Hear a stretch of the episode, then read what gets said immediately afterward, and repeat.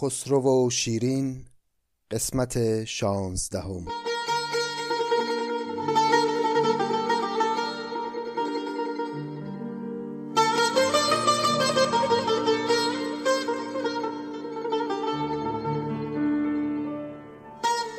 سهرگه رهروی در سرزمینی همی گفت این معما با قرینی که ای صوفی شراب آنگه شود صاف که در شیشه برآرد اربعینی.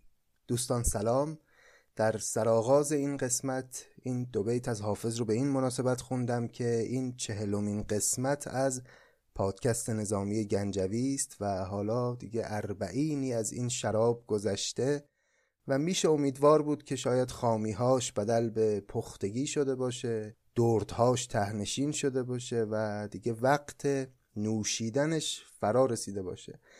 اتفاقا تقارن جالبی همینجا وجود داره. دقیقا از پایان همین قسمت که اربعین پادکست نظامی گنجوی است داستان خسرو و شیرین هم به بخشهای عمیقترش و فرازهای عاطفیتر خودش وارد میشه.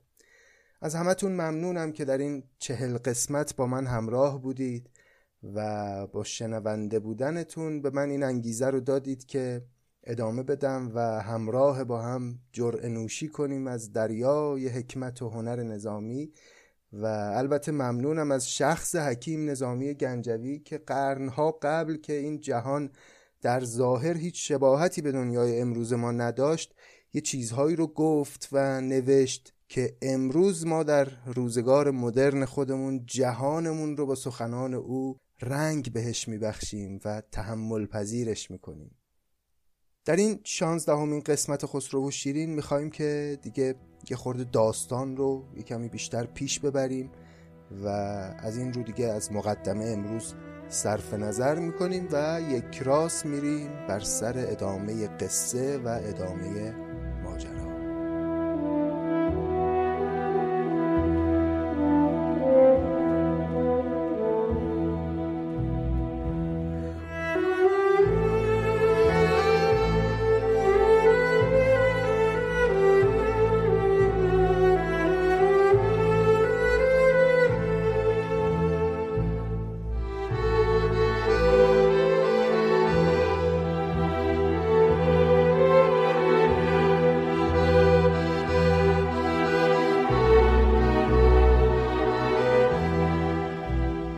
خاطر عزیزتون هست که در قسمت‌های قبل داستان به اونجا رسید که درست همزمان با وقتی که خسرو در ایران به تخت پادشاهی نشست و یک حکومت مقتدر و باثباتی رو اونجا برپا کرد در ارمن مهینبانو از دنیا رفت. شیرین طبیعتا به جای امش بر تخت پادشاهی تکیه زد و ملکه ارمن شد و تا تونست عدل و انصاف در کار کرد زندانیان رو آزاد کرد فقیران و تویدستان رو رسیدگی کرد بهشون. خیلی از باجگیری ها و خراجگیری ها رو تعطیل کرد و خلاصه نمونه کم نظیری از عدالت رو در قلمرو کوچیک حکومت خودش به نمایش گذاشت. اما شیرین کسی نبود که رسیدن به قدرت و پادشاهی روحش رو راضی بکنه. لحظه ای یاد خسرو و اندیشه و نگرانی برای خسرو رها نمی کرد شیرین رو. این شد که از کاروانهایی که از ایران می اومدن پرسجو کرد و فهمید که خسرو موفق شده بهرام چوبین رو شکست داده و دوباره به پادشاهی ایران رسیده و این خبر هم البته به شیرین رسید که جناب خسرو زن گرفته. فهمید که خسرو با مریم دختر قیصر روم یک ازدواج سیاسی کرده و اتفاقا این مریم خانم خیلی هم زن سختگیر و حساسیه و اجازه نمیده که خسرو دست از پا خطا کنه. این دوری از خسرو و البته ماجرای مریم آنچنان روح شیرین رو پریشان کرده بود که احساس می‌کرد دیگه اون تمرکز لازم برای حکومت کردن رو نداره. از شدت بیقراری و از ترس اینکه در این حال آشفته وقتی به کسی ظلمی بکنه حکومت رو به یکی از زیر دستانش سپرد و به اتفاق گروهی از دخترکان و اون کنیزانی که همواره اطرافش بودن راه افتاد به سمت مدائن. دست خالی هم نرفت تا تونست با خودش دیبا و دینار و منسوجات ارزشمند و چهارپایان و اینها برد که بتونه در اون سرزمین قربت یک زندگی مستقلی رو شروع بکنه. اما حالا که شیرین اومده به مدائن کجا باید بره؟ جایی رو نداره به جز همون قصر سنگی بد آب و هوا که قبلا هم مدتی رو در اون ساکن بود. رفت و در اون قصر ساکن شد و خبر به خسرو رسید که بله دختر محبوبت اومده همین بغل گوشت مجاور شده. طبیعتا خیلی خوشحال شد خسرو اما چه فایده؟ چون ز مریم بود در خاطر حراسش که مریم روز و شب می داشت پاسش. وضعیت الان در مدائن به یک چنین حالتی در اومده بود که حالت بنبستی بود دیگه. شیرین ساکن شده بود در اون قصر سنگی اما خسرو امکان دیدار با او رو نداشت و فقط گاهی به یک پیغام های مخفیانه ای که رد و بدل می شد قناعت می کرد اما ادامه داستان رو بشنویم از زبان حکیم نظامی گنجوی.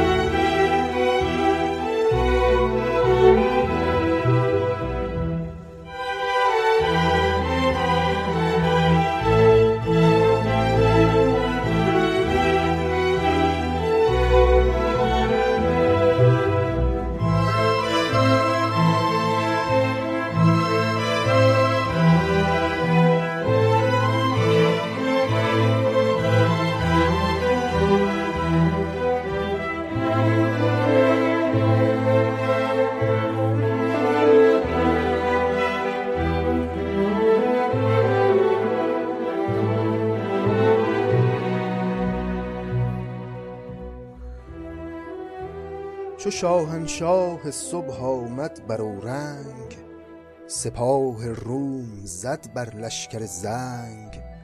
برآمد یوسفی نارنج در دست ترنج مه زلیخاوار بشکست.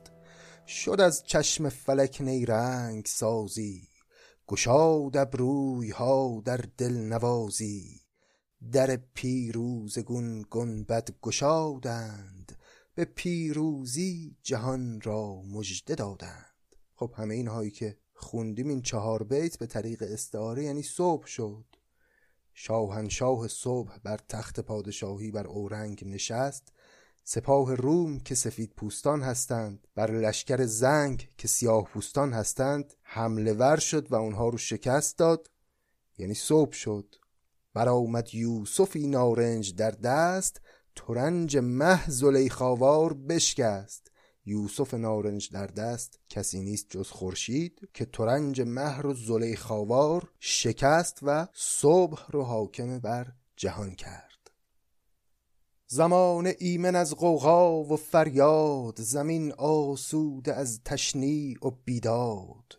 به فال فرخ و پیرایه نو نهاد خسروانی تخت خسرو سراپرده به صدر سر کشیده سماطینی به گردون بر کشیده. ستاد قیصر و خاقان و فقفور یک آماج از بساط پیشگه دور. در یک چنین روز زیبایی خسرو سراپرده بلندی رو برپا کرده بود و نشسته بود بر تخت خودش و حاکمان و بزرگان ممالک اطراف هم اومده بودن همه به دستبوسی خسرو ستاده قیصر و خاقان و فقفور یک آماج از بساط پیشگه دور. آماج واحد فاصله است یعنی فاصله تیرانداز تا هدف رو اصطلاحا بهش میگن آماج. منظور این که با فاصله زیادی از خسرو این بزرگان ممالک دیگه ایستاده بودند و این نشانه ابهت خسرو در مقابل پادشاهان اطرافه و اینکه او پادشاه بسیار قدر قدرتی شده بود حکومتش حکومت خیلی باثبات و قوی در اون بره شده بود. به هر گوشه مهیا کرده جایی بر او زانو زده کشور خدایی. کشور خدا هم یعنی پادشاه کشور. یعنی هر گوشه اون مجلسی پادشاه یک مملکتی حاکم یه شهری اومده بود خلاصه زانو زده بود در مقابل خسرو. طرفداران که صف در صف کشیدند ز هیبت پشت پای خیش دیدند. کسی کش در دل آمد سر بریدن نیارست از سیاست باز دیدن. میگه این هواداران طرفداران نگهبانان خسرو که همه اطراف او بودن از ترس و از شدت هیبت خسرو جرأت نمی‌کردند که تو چشمای او نگاه کنن. ز هیبت پشت پای خیش دیدند و در ادامه هم میگه کسی کش در دل آمد سر بریدن از سیاست باز دیدن. کسی که ترس سر بریدن رو در دلش داره جرأت نمی‌کنه به طرف مقابلی که از اون میترسه نگاه بکنه. زبس گوهر کمرهای شب افروز در گستاخ بینی بسته بر روز. انقدر گوهرهای شب افروز. این بزرگان مجلس به کمرهای خودشون بسته بودند که روز با اون همه روشنی جرأت نمی‌کرد که به این مجلس اصلا نگاه بکنه. در واقع تو این ابیات نظامی داره برامون شکوه مجلس خسرو رو با اقراق توضیح میده. می‌خواد ما بدانیم که چه هیبتی پیدا کرده بود خسرو و حکومت او. زبس گوهر کمرهای شب افروز در گستاخ بینی بسته بر روز. قبا بسته کمرداران چون پیل کمربندی زده مقدار ده میل. در آن صف کاتش از بیماب گشتی سخن گر زر بودی سیماب گشتی. نشسته خسرو پرویز بر تخت جوان فر و جوان طبع و جوان بخت. دو روی گرد تخت پادشاهیش کشیده صف غلامان سراییش. ز خاموشی در آن زرین پرگار شده نقش غلامان نقش دیوار. زمین را زیر تخت آرام داده به رسم خاص بار عام داده. بار دادن یعنی دیگران رو به حضور پذیرفتن. پادشاه وقتی بار عام میده یعنی یک مجلسی رو مهیا می‌کنه دیگه همه اقشار مختلف جامعه می‌تونن بیان به دیدن او. معمولا تو این مجلس البته بزرگان مملکت هم حاضرن ولی علاوه بر اون عامه هم می‌تونن بیان و پادشاه رو ببینن یا احیانا اگه حرفی دارن به او بزنن. به فتح الباب دولت بام دادان زدر پیکی در آمد سخت شادان. زمین بوسید و گفتا شادمان باش همیشه در جهان شاه جهان باش تو زرین بهره باش از تخت زرین که چوبین بهره شد بهرام چوبین نشات از خانه چوبین برون تاخت که چوبین خانه از دشمن بپرداخت. پس توی همچین مجلسی چه اتفاقی افتاد؟ یه دفعه از در یک پیکی وارد شد با یه حالت شادمانه ای اومد به خسرو مژده داد که خوشحال باش از اینکه دشمن دیرینت بهرام چوبین کشته شد مرد. عمرش به سر رسید. شهنشاه از دل سنگین ایام مثل زد بر تن چوبین بهرام که تا بر ما زمان چوب زن بود فلک چوبک زن چوبین تن بود. چو چوب دولت ما شد برآور مه چوبین چوبین شد به خاور. چی گفت خسرو خیلی؟ حالا شادمانی از خودش بروز نداد تو اون لحظه. واقعا در شعن یک پادشاه بزرگی از این واقعه ای که رخ داده اومد یک برداشت حکمت آمیزی کرد اومد یک نکته حکیمانه ای در کار کرد. گفتش که تا زمانی که زمانه بر ما چوب زن بود یعنی اوضاع بر وفق مراد ما نبود فلک چوبک زن چوبین تن بود. چوبک زن بزرگ پاسبانان رو میگن. یعنی فلک آسمان ها پاسبان بهرام چوبین بود. چوبین تن هم منظور بهرام چوبینه. اما چو چوب دولت ما شد برآور اینجا چوب یعنی درخت. یعنی هنگامی که درخت ما برداد و اوضاع بر وفق مراد ما شد مه چوبینه چوبین شد به خاور. یعنی عمر آقای بهرام چوبین به سر رسید در خاور. خاور هم یعنی شرق مقصودش چین هست دیگه چون بهرام فرار کرده بود به سمت چین و اونجا مخفی شده بود. نه این بهرام اگر بهرام گور است سرانجام از جهانش بهره گور است. اگر بهرام گوری رفت از این دام بیا تا بنگری صد گور بهرام. جهان تا در جهان یاریش می کرد تمنای جهانداریش می کرد کجا آن شیر که از شمشیر گیری چو مستان کرد با ما شیر گیری؟ کجا آن تیغ کاتش در جهان زد تپانچه بر درفش کاویان زد؟ چی شد اون قدرتمندی که این گونه ما رو به زحمت انداخت تونست حکومت رو غصب بکنه ما رو یک بار شکست بده؟ تپانچه بر درفش کاویان زد. یعنی به اون نماد ایرانیان لطمه زد. تپانچه زدن یعنی لطمه زدن. در واقع یه استفاده حکیمانه اینجوری کرد خسرو از این ماجرا که او با اون همه قدرتش سرانجامش مرگ بود. کسی که این همه به ما بدی کرد و این همه ما رو تونست در زحمت بیاندازه. بسا فرزانه را کو شیر زاده است. فریب خاکیان بر باد داده است. بسا گرگ جوان که از روبه پیر. به افسون بسته شد در دام نخجیر. از آن بر گرگ روبه راست شاهی. که روبه دام بیند گرگ ماهی.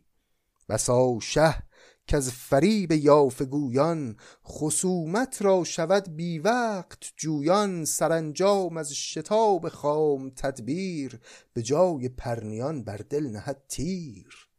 ز مغروری کلاه از سر شود دور مباد کس به زور خیش مغرور. باز در این ابیات سعی کرد در عین اینکه داره نتایج اخلاقی از این اتفاقی که افتاده می‌گیره در عین حال یه نکته ای رو هم بهش اشاره کنه که این بهرام چوبین توسط یه کسانی فریب خورد و به شورش علیه من دعوت شد. بسا گرگ جوان که از روبه پیر به افسون بسته شد در دام نخجیر. یعنی یه روباه پیری یک گرگ جوانی رو گول زد و یه کاری کرد که گرگه بیفته در دام شکار. از آن بر گرگ روبه راست شاهی که روبه دام بیند گرگ ماهی. منظور از ماهی اینجا اون ماهیه که در دام می‌ذارن به عنوان طعمه.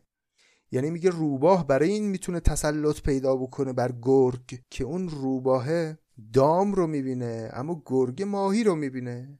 و به طمع میفته این بهرام هم به طمع حکومت افتاد و چنین سرنوشتی پیدا کرد. و علت این که به چنین سرنوشتی دچار شد هم پیرانی بودند که او رو فریب دادند. بسا شه که از فریب یافگویان خصومت را شود بی وقت جویان. بسیار پادشاهانی که با فریب آدمهای یاوگو و کسانی که تعریف و تمجید می‌کنن و هندونه زیر بغل پادشاه می‌زنن بی وقت میفته در دل یک جنگی و خودش رو تباه می‌کنه. چرا غرچه ز روغن نور گیرد؟ بسا باشد که از روغن بمیرد. چراغ اگرچه از روغن نور می‌گیره. اما اگه روغنش یه بیش از یه اندازه ای باشه باعث میشه که این چراغ خفه بشه و خاموش بشه. همینطور گاهی وقتا غرور و زور و قدرت برای پادشاه اتفاقا دلیلی میشه برای سرنگونیش. خورش ها را نمک رو تازه دارد نمک باید که نیز اندازه دارد. مخور چندان که خرما خار گردد گوارش در دهن مردار گردد. چنان خور که از ضرورت های حالت حرام دیگران باشد حلالت. دیگه از اینجا به بعد حرفایی که داره خسرو می‌زنه در واقع حرفای نظامی دیگه. یعنی باز طبق معمول آثار نظامی تا یه کسی میمیره یا یه اتفاق درساموزی در قصه رخ میده نظامی شروع می‌کنه از دهان شخصیت ها و گاهی هم توی پرانتز از زبان خودش نصایحی رو میگه که حالا لزوما همش هم مربوط به خود متن داستان نیست اما خب نظامی فرصت رو قنیمت می‌دونه و اینها رو میگه. الان هم این حرفا حرفایی که خسرو داره در واکنش به خبر مرگ بهرام چوبین به اون کسانی که در جمع حاضر هستن میگه. حالا بعضیاش مربوط میشه به مسائل سیاسی همون روزگار خود خسرو که حالا در ادامه هم خواهیم دید قبلترم داشتیم. و برخیش هم نه یه سری نصیحت ها و مسائل حکمی و اخلاقی عمومیه. حالا در ادامه می‌خونیم و می‌بینیم. مخور چندان که خرما خار گردد گوارش در دهن مردار گردد. چنان خور که ضرورت های حالت حرام دیگران باشد حلالت. مقیمی را که این دروازه باید غم و شادیش را اندازه باید. مجو بالاتر از دوران خود جای مکش بیش از گلیم خیشتن پای. چو دریا بر مزن موجی که داری مپر بالاتر از اوجی که داری. به قدر شغل خود باید زدن لاف که زردوزی نداند بوریا باف چه نیکو داستانی زد هنرمند حلیله با حلیله قند با قند. نه فرخ شد نهاد نو نهادن ره و رسم کهن بر باد دادن. به قندیل قدیمان در زدن سنگ به کالای یتیمان بر زدن چنگ. هر آن کو کشت تخمی کشته برداد نه من گفتم که دانه زو خبر داد. نه هر تخمی درختی راست روید نه هر رودی سرودی راست گوید. به سرهنگی همایل کردن تیغ بسا مه را که پوشد چهره در میغ. اینکه از روی قدرت و به سرهنگی تیغ رو همایل کنی و بزنی به دل خطر خیلی وقت خب باعث میشه که چهره ماهت بره زیر خاک. اینجا میق به معنای ابر هست اما استعاره از همون خاکی است که روی صورت آدم ها بعد از مرگ میریزن به سرهنگی همایل کردن تیغ. بسا مهرا که پوشد چهره در میغ. تو خونریزی مبین کو شیر گیرد که خونش گیرد ارچه دیر گیرد. آدم خونریز رو مبین که قدرتمندانه می‌تونه شیر رو هم از پا در بیاره. یقین بدون که اون خونی که میریزی یه روزی دامان او رو خواهد گرفت. که خونش گیرد ارچه دیر گیرد.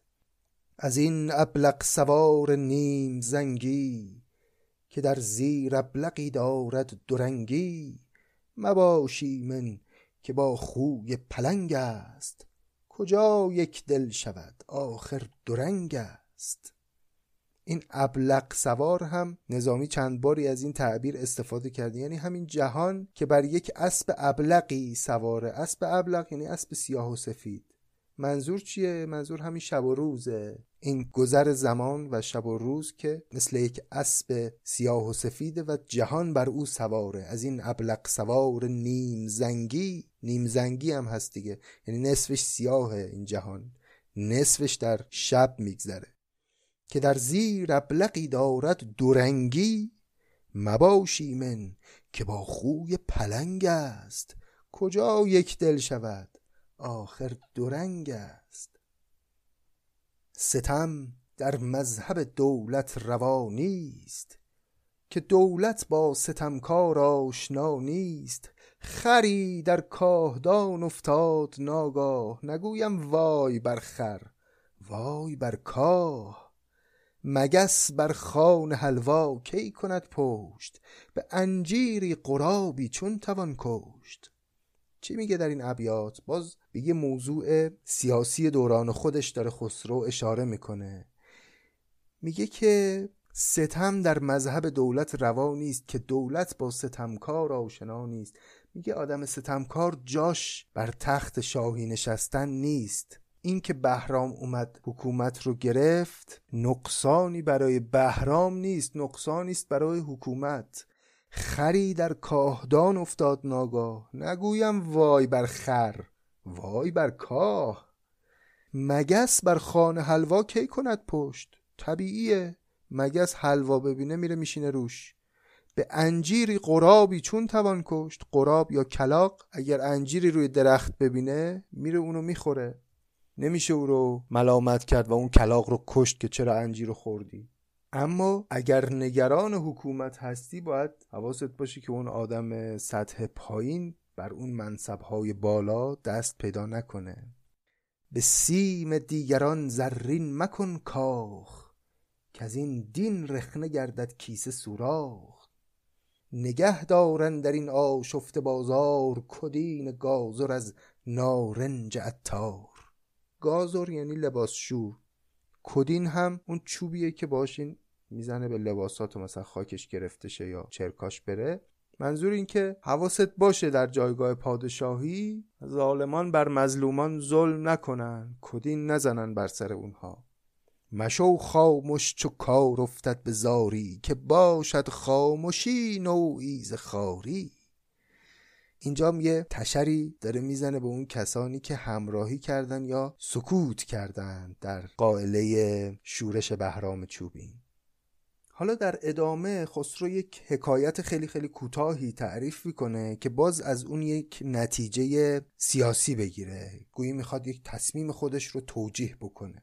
میگه شنیدستم که در زنجیر آمان یکی بودست از این آشفت نامان. آشفت نام یعنی دیوان نما. کسی که ظاهرا دیوانه است ولی احتمالا واقعا دیوانه نیست. آشفت نامه. نامش دیوانه است این گونه میشناسنش اما عقلی هم داره گویا. شنیدستم که در زنجیر آمان یکی بودست از این آشفت نامان. چو با او ساختی نابالغی جنگ به بالغتر کسی برداشتی سنگ.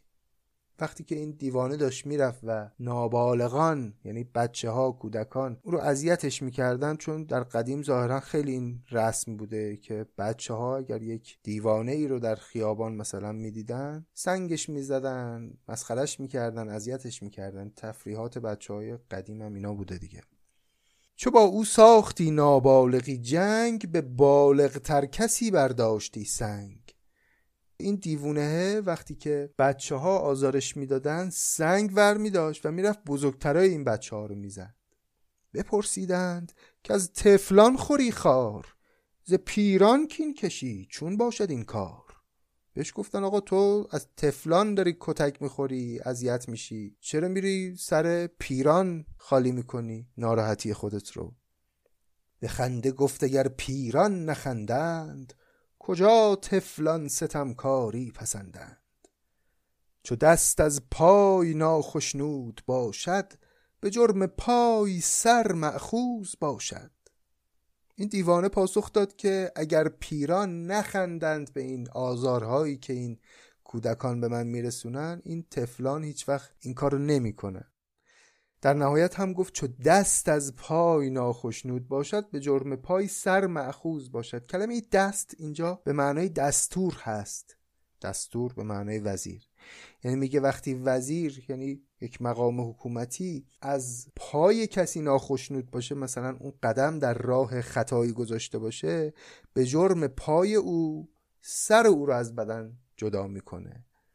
و من هم به خاطر جرمی که بهرام کرده باید برم سراغ اون کسانی که بهرام رو به این شورش دعوت کردن. خلاصه خسرو با این حرفا می‌خواد شاید یک سری سختگیری هایی که بناست در ادامه انجام بده رو توجیه بکنه. یعنی می‌خواد ریشه این بهرام چوبین و قائله او رو بکنه. حالا که خود بهرام هم کشته شده احتمالا جرأت بیشتری پیدا کرده برای این کار. و این حرفا رو می‌زنه که توجیه بکنه تصمیمات بعدی رو. البته کتاب خیلی با این مسائل سیاسی کار نداره. قبلا هم گفتیم نظامی خیلی سر این حرفا نمی ایسته بیشتر میره تو حوزه های دیگری که جاهای دیگه دربارش توضیح داده نشده اونجاها رو خیلی به تفصیل بیان می‌کنه. اما خب یه سری حرفای کلی درباره مملکتداری و حکمت و اخلاق و همه اینها یه ملغمه ای از اینها هست که نظامی داره برای ما میگه دیگه.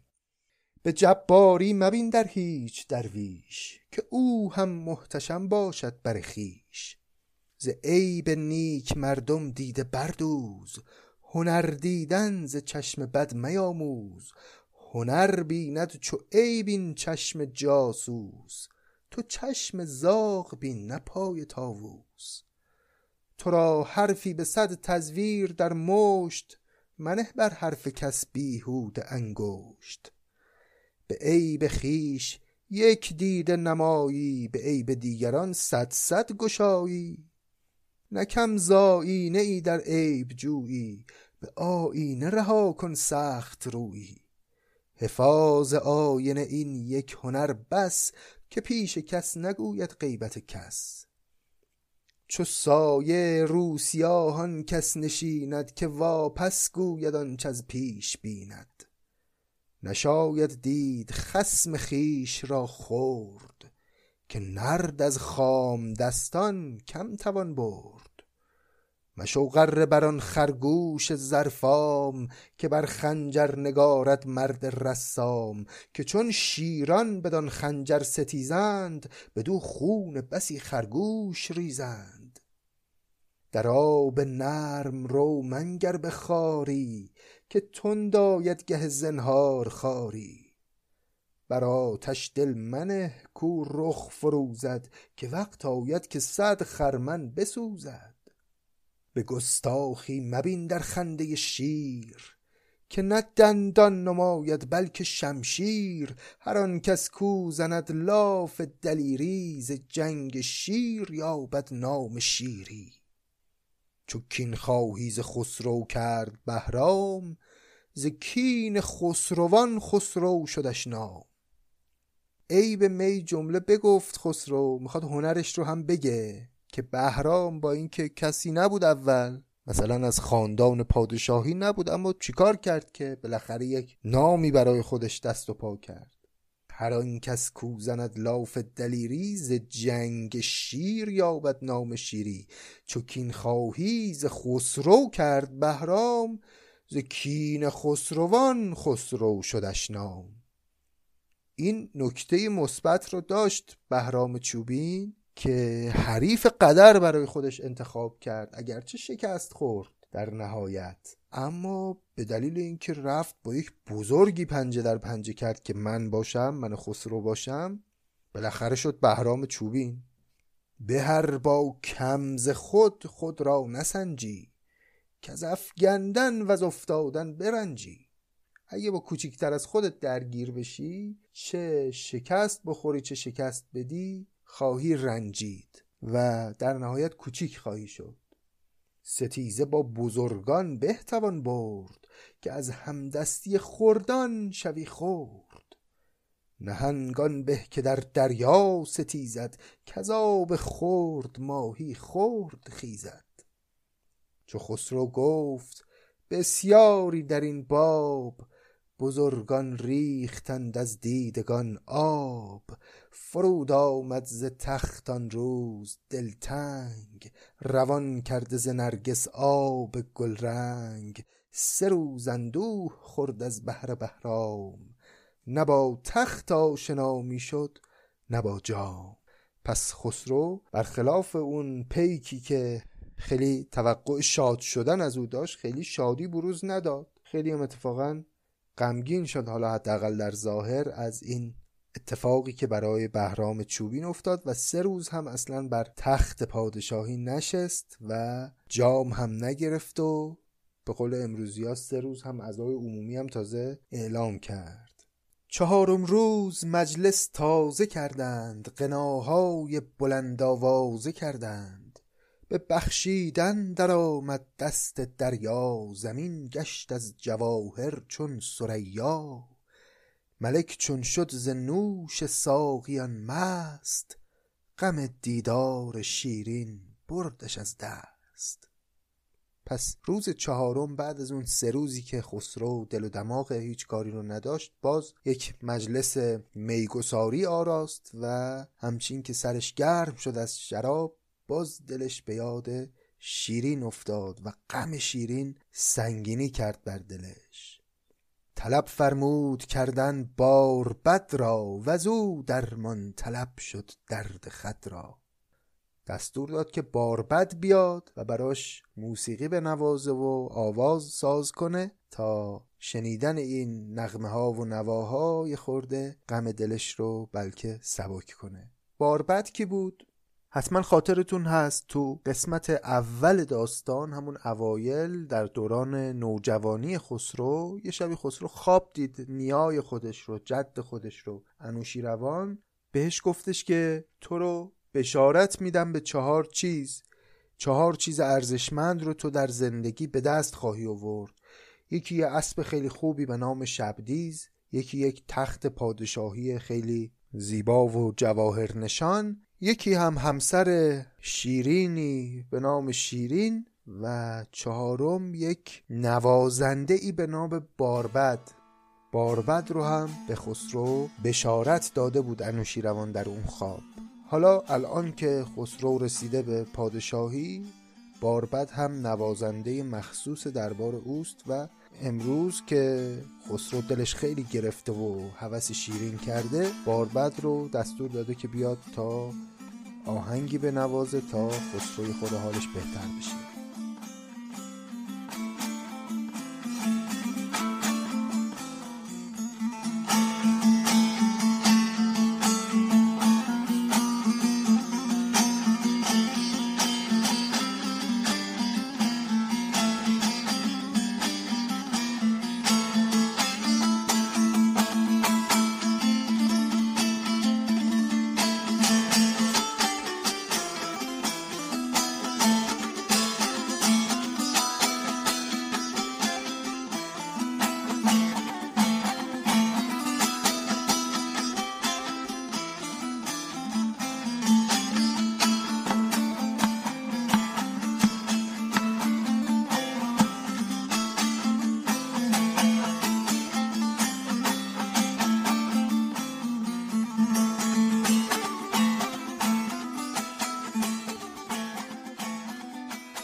در آمد بد چون بلبل مست گرفته بربتی چون آب در دست.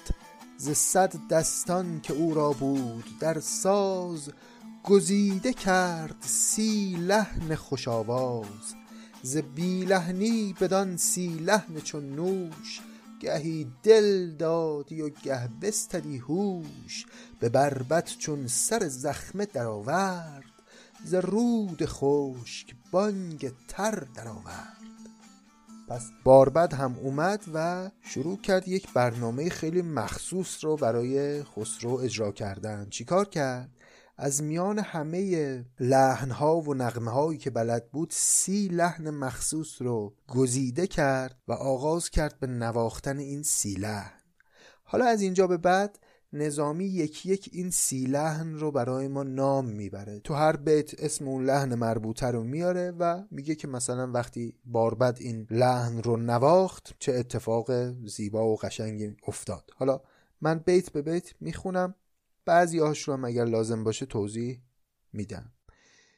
چو باد از گنج بادآورد راندی زهر بادی لبش گنجی فشاندی.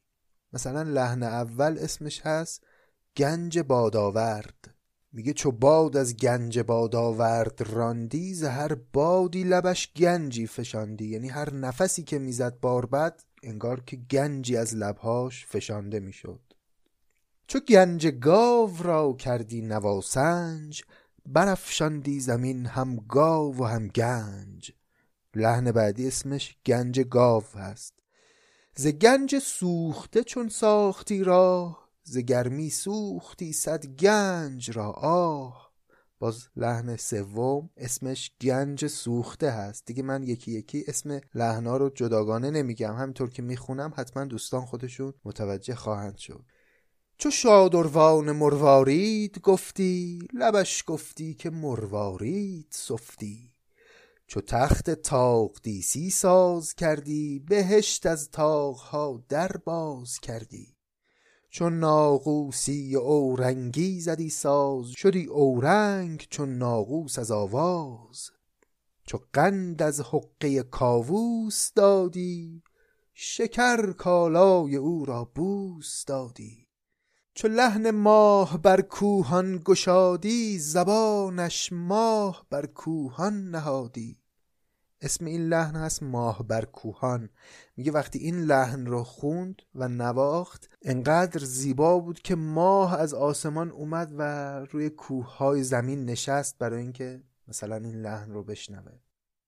چو برگفتی نوای مشک دانه ختن گشتی ز بوی مشک خانه. چو زد زارایش خورشید راهی در آرایش بودی خورشید ماهی. چو گفتی نیم روز مجلس افروز خرد بی خود بودی تا نیمه روز. چو بانگ سبز در سبزش شنیدی ز باغ زرد سبزه بردمیدی.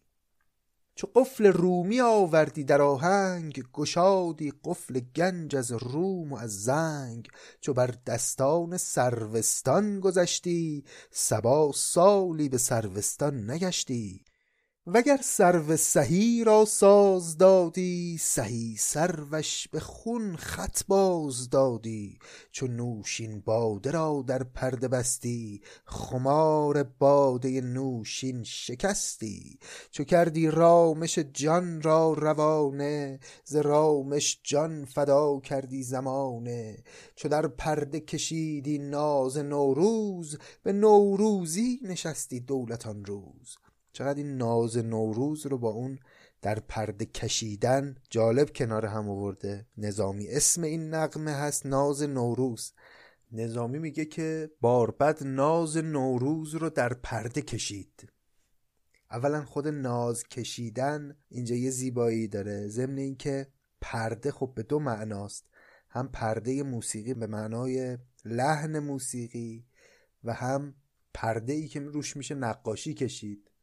همه اینها رو تو در تو نظامی آورده. از جنس ایهام ها و ایهام تناسب است که حافظ خب خیلی استفاده کرده و می‌بینیم که کار بزرگی که حافظ در غزلهاش کرده واقعا بر شانه های شاعر بزرگی در دو سه قرن قبل یعنی نظامی استوار شده. چو بر مشکویه کردی مشک مالی همه مشکو شدی پر مشک حالی. چو نو کردی نوای مهرگانی ببردی هوش خلق از مهربانی. چو بر مروای نیک انداختی فال همه نیک آمدی مروای آن سال. چو در شب برگرفتی راه شبدیز شدندی جمله آفاق شبخیز. خود این شبدیز هم باز به معنای لحنه. میگه هنگامی که در شب لحن شبدیز رو زد تمام آفاق همه جهان شبخیز شدن برای اینکه اون لحن رو که در شب داره مینوازه بشنون. چو بر دستان شب فرخ کشیدی از آن فرخنده تر شب کس ندیدی. چو یارش رای فرخ روز گشتی زمان فرخ و فیروز گشتی. چو کردی قنجه کپک دری تیز ببردی قنجه کپک دلاویز. چو بر نخجیرگان تدبیر کردی بسی چون زهره را نخجیر کردی. چو زخم راندی از کین سیاووش پر از خون سیاووشان شدی گوش.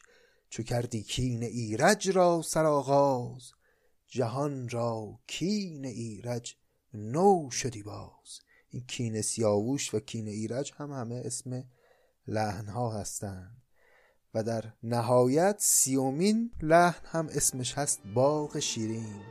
چو کردی باغ شیرین را شکربار درخت تلخ را شیرین شدی بار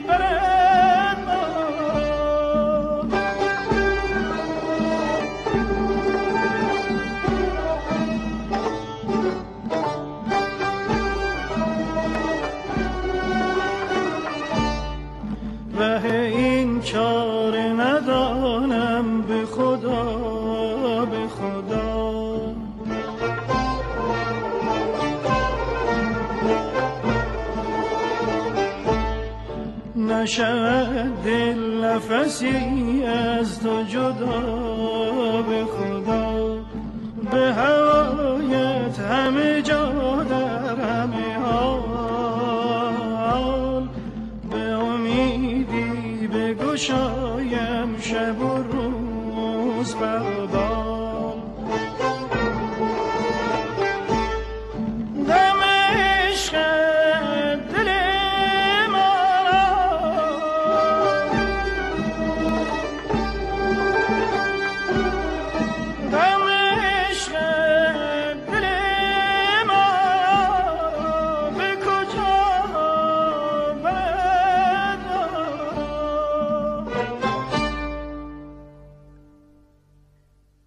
نواهایی بدین سان رامش انگیز همی زد بار بد در پرده تیز.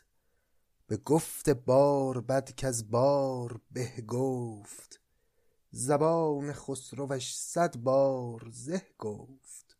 یعنی هر بار که یک لحنی رو یک نوایی رو می نواخت بار بد صد بار خسرو به او زه می گفت. زه هم یا زه به معنای آفرین کلمه تحسینه چنان بود رسم آن بدر منور که بر هر زه بدادی بدره ای زر. رسم مجالس خسرو این بوده که اگر به کسی زه می‌گفته خسرو بدره ای زر به او می‌دادن. بدر هم یک کیسه ده هزار تایی سکه های زر هست. به هر پرده که او بنواخت آن روز ملک گنجی دگر پرداخت آن روز. به هر پرده که او برزد نوایی ملک دادش پر از گوهر قبایی. زهی لفظی که گر بر تنگ دستی زهی گفتی زهی زرین ببستی. این زه زرین هم یعنی اون نوار زرینی که بر روی جامعه هاشون میبستن قدیمی ها و خب خیلی چیز ارزشمند و گران قیمتی هم بوده. اونو میگه زه زرین بهش نظامی. زهی لفظی که گر بر تنگ دستی زهی گفتی زهی زرین ببستی. یعنی آفرین بر اون لفظ زه و آفرین پادشاه که اگر بر یک تنگ دستی گفته می‌شد یک زه زرین بر جامعه او هم بسته می‌شد. یعنی کافی بود کسی کوچکترین هنری از خودش اونجا نشون بده تا به یک نون و نوایی برسه در محضر خسرو. بعد حالا اینجا نظامی شکایتی هم از دوران خودش می‌کنه. میگه در این دوران گرت زین به پسندند زهی پشمین به گردن وا نبندند. میگه تو این روزگار ما اگه خیلی هم از اون حتی بیشتر هم بپسندنت خیلی هم کار ارزشمندی بکنی یه زه پشمین هم به گردنت نمیبندند چه برسه زرین. ز عالی همتی گردن برافراز تنا به هرزه از گردن بینداز. بلافاصله به خودش نهیب می‌زنه خودش رو نصیحت می‌کنه که میگه اصلا از بند این حرفا بیا بیرون عالی همت باش و در بند این که کسی به تو آفرین بگه و در ازای او چیزی به تو برسه نباش. در این دوران گرت زین به پسندند زهی پشمین به گردن وا نبندند ز عالی همتی گردن برافراز تناب هرز از گردن بینداز. به خرسندی طمع را دیده بردوز ز چون من قطره دریایی درآموز که چندین گنج بخشیدم به شاهی و آن خرمن نجستم برگ کاهی. به بیبرگی سخن را راست کردم نه او داد و نه من درخواست کردم. چی میگه نظامی؟ میگه اهل قناعت باش خورسندی یعنی قناعت حافظم داره دیگه. خدایا منعمم گردان به درویشی و خورسندی خورسندی یعنی قناعت. میگه به خورسندی طمع را دیده بردوز چشمای طمع رو بدوز با قناعت. ز چون من قطره دریایی در آموز از منی که یک قطره بیش نیستم دریایی از معرفت رو یاد بگیر. چیه اون دریای معرفت؟ اینه که چندین گنج بخشیدم به شاهی و آن خرمن نجستم برگ کاهی. کلی گنج بخشیدم به یک پادشاهی اما از خرمن اون پادشاه حتی یه برگ کاه هم نصیب من نشد و من نرفتم به دنبالش که بخواد چیزی گیرم بیاد. به بیبرگی سخن را راست کردم. در تنگ دستی اون سخن رو ساختم و نوشتم. اما نه او داد و نه من درخواست کردم. او چیزی در قبالش به من نداد من هم درخواست نکردم. منظور نظامی کتاب مخزن الاسراره کتاب قبلیش ظاهرا ناراضیه از واکنشی که پادشاه به اون کتاب داشته و اینجوری داره شکایت خودش رو اعلام می‌کنه. گرچه از موضع بلند همتی داره بیان می‌کنه حرف رو ولی به هر حال لابلای کلماتش میشه. اون ناراحتیش رو هم فهمید دیگه. ولی خب البته که اون عزت نفس خودش رو هم سعی می‌کنه حفظ کنه. مرا این بس که پر کردم جهان را ولی نعمت شدم دریا و کان را. همین برای من بسته که شعرم جهان رو پر کرده و تحسین شاه برای من اهمیتی نداره. نظامی گر زه زرین بسی هست زه تو زهد شد. مگذارش از دست. بدین زه گر گریبان را ترازی کنی بر گردنان گردن فرازی. میگه اون زه برای تو همین زهده. که اگر اون رو داشته باشی و قناعت بکنی قدرتت از هر قدرتمندی بالاتر خواهد بود. بدین زه گر گریبان را ترازی کنی بر گردنان گردن فرازی. یاد اون بیت سعدی میافتیم در گلستان. ای قناعت توانگرم گردن که ورای تو هیچ نعمت نیست. کنج صبر اختیار لقمان است. هر که را صبر نیست حکمت نیست. که اشاره به همین معنا داره دیگه که اون چه که آدمی رو می‌تونه قدرتمندتر از هر قدرتمندی بکنه قناعته. آدم رو توانگر بکنه همین قناعته. آدمی که قناعت نداشته باشه هر چه هم به دست بیاره باز احساس کمبود می‌کنه. ولی کسی که قناعت داره و چشم بسته بر این رنگارنگی جلوه های این جهان او اتفاقا در موضع قدرت نشسته و هیچ احساس نیازی مثل دیگران نمی‌کنه. این بخش هایی که الان پشت سر گذاشتیم بخش هایی بود که یه خود نظامی برامون حاشیه رفت. یعنی اصل داستان رو فروگذار کرد. علت هم داشت واقعا. علتش این بود که شرایط همونطور که گفتم به یک بنبستی رسیده بود. یعنی روزگار ادامه داشت خسرو داشت پادشاهیش رو می‌کرد. دلش هم برای شیرین تنگ می‌شد اما کاری از پیش نمی برد و از اون طرف شیرین هم که در اون قصر سنگی به تنهایی داره برای خودش زندگی می‌کنه.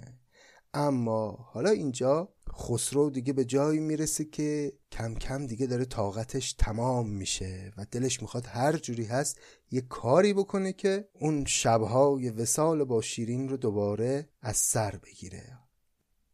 چو بدر از جی به گردون سر برآورد زمین عطف هلالی بر سر آورد. یعنی هنگامی که شب شد ز مجلس در شبستان رفت خسرو شده سودای شیرین در سرش نو. بعد از اون مجلس موسیقی شب از راه رسید و از همون مجلس یک راست خسرو رفت به شبستان خودش در حالی که سودای شیرین در سرشه و حال مستی هم هنوز در او هست. چو برگفتی ز شیرین سرگذشتی دهان مریم از غم تلخ گشتی. در آن مستی نشسته پیش مریم. دم عیسی بر او می‌خواند هر دم. که شیرین گرچه از من دور بهتر ز ریش من نمک مهجور بهتر. ولی دانم که دشمن کام گشته است. به گیتی در به من بدنام گشته است. گفت به مریم که این شیرین اگرچه بهتره که واقعا از من دور باشه چون مثل نمکی میمونه که رو زخم منه. یعنی خسرو پیش مریم هم یه جورایی پنهان نمی‌کنه که بالاخره زخمی در دل داره از عشق شیرین. میگه اگرچه شیرین بهتره که از من دور باشه من خودم هم اینجوری راحت ترم ولی می‌دونی که اسم من روش مونده و بدنام شده تو این دنیا. ولی دانم که دشمن کام گشته است به گیتی در به من بدنام گشته است. چون من بنوازم و دارم عزیزش سوا باید که بنوازی تو نیزش. اجازت ده که آن قصرش بیارم به مشکوی پرستاران سپارم. نبینم روی او گر باز بینم پر آتش باد چشم نازنینم. چی گفت خسرو به مریم؟ گفت که آره این دختر بدنام شده اسم من روش مونده گناه داره الان تنها اونجاست. منم اصلا نمی‌خوام نگاش کنم نمی‌خوام ببینمش. تو فقط اجازه بده که من او رو بیارم تو این قصر کنیزان و در مشکوی پرستاران. میونه این کنیزان و پرستاران حرم سرار که هستن اون هم بین اونها زندگی کنه. در واقع می‌خواست به یه نحوی شیرین رو بیاره نزدیک کنه. خب خسرو شیرین رو می‌شناسه. شیرین زنیه که اگه بیاد اونجا منفعل نیست می‌تونه تأثیر بگذاره و کم کم احتمالا جای مریم رو بگیره. و یه همچین پیشنهادی به مریم داد که حالا تو بزرگی کن و به عنوان ملکه دربار اجازه بده او هم بیاد این گوشه کنارای جایی باشه. جوابش داد مریم که جهانگیر شکوهت چون کواکب آسمان گیر. خلافت را جهان بر در نهاده فلک بر خط حکمت سر نهاده. اگر حلوای تر شد نام شیرین نخواهد شد فرود از کام شیرین. تکلیف رو برای خسرو روشن کرد. گفت اگه حلوای تر هم بشه این شیرین از گلوی تو شیرین پایین نخواهد رفت. یعنی من نمی‌ذارم که پایین بره. تو را بی رنج حلوایی چنین نرم. خودش رو میگه. تو را بی رنج حلوایی چنین نرم. برنج سرد را تا کی کنی گرم؟ من حلوای گرم و نرم الان در اختیار تو. تا کی می‌خوای هی به فکر گرم کردن یه غذای مونده باشی؟ رتب خور. خار نادیدن تو را سود. که بس شیرین بود حلوای بیدود مرا با جادویی هم حقه سازی که برسازد ز بابل حقه بازی. می‌خوای منو با یک جادوگری هم خونه بکنی هم حقه بسازی. حقه یعنی جعبه. منو می‌خوای با یک جادوگری همسایه بکنی. هزار افسانه از بر بیش دارد به تن نازی یکی در پیش دارد. تو را بفریبد و ما را کند دور. تو زو راضی شوی من از تو محجور من این شیرین رو می‌شناسم این جادوگره. هزار افسانه از بر بیش دارد. میاد تو رو فریب میده تو هم که ازش راضی میشی و حالا الان مریم خیال می‌کنه خسرو مثلا دل خوشی از شیرین نداره ازش ناراضیه. تو هم ازش راضی میشی و مثلا گناهش رو میبخشی و بعد من از تو محجور میمونم. دیگه من تو رو نخواهم داشت. من افسونهای او را نیک دانم چون این افسانه ها را نیک خوانم. بسا زن کو صد از پنجه نداند عطارد را به زرق از ره براند. من زنهایی رو می‌شناسم که صد رو از پنجاه تشخیص نمیدن اما عطارد را به زرق از ره برانند یعنی سیارات رو می‌تونن فریب بدن. از اینجا به بعد حالا مریم یه حرفایی می‌زنه که بسیار حرفهای ضد زنیه. و اگه یادتون باشه من اون ابتدای خسرو و شیرین گفته بودم که این منظومه شاید فمینیستی ترین منظومه در تاریخ ادبیات کهن فارسیه. یعنی واقعا هیچ شاعری شاید از شاعران کهن ما به اندازه نظامی قدر و ارزش برای زنها قائل نیست. اما این حرفایی که اینجا مریم داره می‌زنه به شدت ضد زنه و اتفاقا کاملا منطبق با برداشت هایی که در روزگاران کهن از موضوع زن می شده و خیلی از همین حرف رو ما در سخنان شاعران دیگهمون دیدیم که به عنوان سخن حق اصلا گفتن. اما اینجا نظامی این حرفا رو گذاشته در دهن مریم برای اینکه یه خورده که داستان بره جلوتر و البته تو این قسمت بهش نمی‌رسیم در قسمت های آینده. خواهیم دید که نظامی با رفتار شیرین به نوعی نشون خواهد داد که این حرفایی که مریم می‌زنه هیچ کدوم درست نیست. بسا زن کو صد از پنجه نداند عطارد را به زرق از ره براند. زنان مانند ریحان سفالند در اون سو خبس و بیرون سو جمالند. نشاید یافتن در هیچ برزن وفا در اسب و در شمشیر و در زن. حالا خانم ها ما رو ببخشن دیگه. وفا مردی است بر زن چون توان بست. چو زن گفتی بشوی از مردمی دست. بسی کردند مردان چاره سازی ندیدند از یکی زن راست بازی. زن از پهلوی چپ گویند برخاست. مجوی از جانب چپ جانب راست.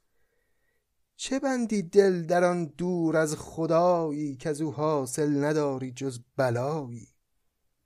اگر غیرت بری با درد باشی وگر بی غیرتی نامرد باشی. برو تنها دم از شادی برآور چو سوسن سر به آزادی برآور. پس بعد از اینکه کلی بد و بیرا به جنس خودش گفت مریم بعدم خسرو رو دعوت کرد به اینکه از هوس و تعلقات و اینها هم دوری کنه و چو سوسن سر به آزادی برآور یعنی از این فکرها بیا بیرون. پس آنگه بر زبان آورد سوگند به هوش زیرک و جان خردمند به تاج قیصر و تخت شهنشاه که گر شیرین بدین کشور کند راه به گردن برنهم مشکین رسن را برآویزم ز جورت خویشتن را. پس دیگه واقعا یه چیزی گفت که کاملا آب پاکی و به دست خسرو ری گفت اگر که پاش برسه به اینجا شیرین اول کاری که می‌کنم اینه که خودم رو حلقاویز می‌کنم دار می‌زنم.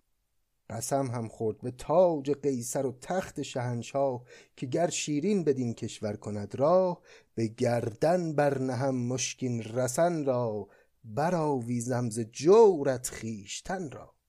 همان به کو در آن وادی نشیند که جغدان به که آبادی نبیند. اینجا از این بیت پیداست چه نفرتی داره مریم از شیرین. گویی شنیده از اطرافیان و کنیزکانی که احتمالا تو اون کاخ هستن که شیرین چگونه دختریه و احتمالا درباره عشق خسرو به شیرین هم حسابی شنیده. میگه همون بهتر که تو همون قصر سنگی بد آب و هوا بمونه چون جغد جاش تو خراب است. همان به کو در آن وادی نشیند که جغدان به که آبادی نبیند. یقین شد شاه را چون مریم این گفت که هرگز در نسازد جفت با جفت فهمید خسرو که دو زنه نمی‌تونه سر کنه خلاصه مریم و شیرین با هم غیر ممکنه که بسازن سخن را از در دیگر بنی کرد نوازش می نمود و صبر می کرد دیگه وقتی دید که بحث به اینجا رسید خودش حرف و عوض کرد و تصمیم گرفت که فعلا صبوری کنه تا ببینیم که تقدیر برای او چه رقم خواهد زد.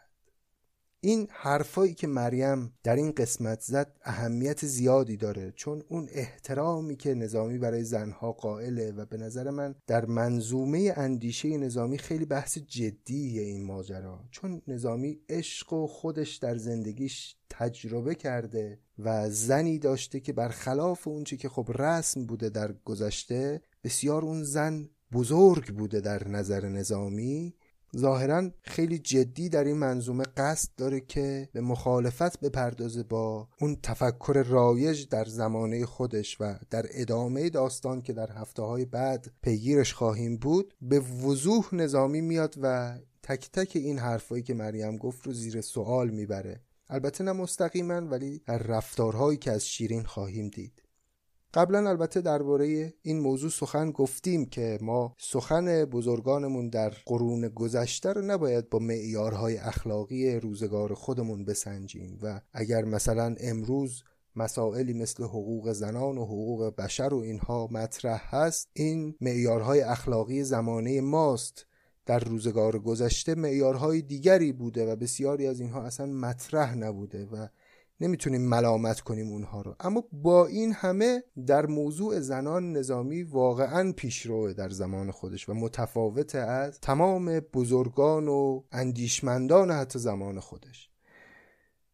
به حال داستان به اینجا رسید و ادامه ماجرا رو و اینکه خسرو چه نقشه ای خواهد کشید برای اینکه بتونه مریم رو دور بزنه رو در قسمت آینده پی خواهیم گرفت. امیدوارم از این قسمت خسرو و شیرین هم لذت برده باشید. خیلی خیلی ممنونم از همراهیتون از اینکه پادکست نظامی گنجوی رو به دوستانتون و به کسانی که علاقه مند ادبیات فارسی و داستانهای کهن هستن معرفی می‌کنید.